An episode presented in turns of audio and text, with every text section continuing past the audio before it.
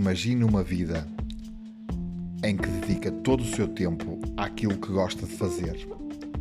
Imagine que dedica quase toda a sua atenção a um projeto criado por si, em vez de ser uma simples peça numa engrenagem que existe para enriquecer os outros. Imagine que, um dia, entrega uma carta ao seu patrão com a seguinte mensagem: Excelentíssimo Senhor, serve a presente para lhe comunicar que os seus préstimos já não me são necessários. Muito obrigado por tudo, mas a partir de agora passarei a fazer as coisas à minha maneira. Imagine que hoje é o seu último dia a trabalhar para outrem.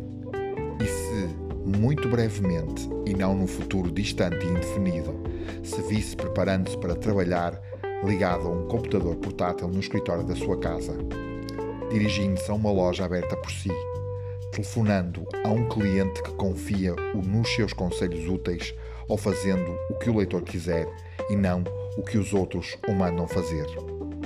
Milhares de pessoas fazem exatamente isto por todo o mundo e de formas diferentes. Estão a reescrever as regras do trabalho, tornando-se patroas de si mesmas e criando um novo futuro. O novo modelo de negócio está a desenvolver-se a bom ritmo para estes empreendedores inesperados, a maior parte dos quais nunca se viram como homens ou mulheres de negócios.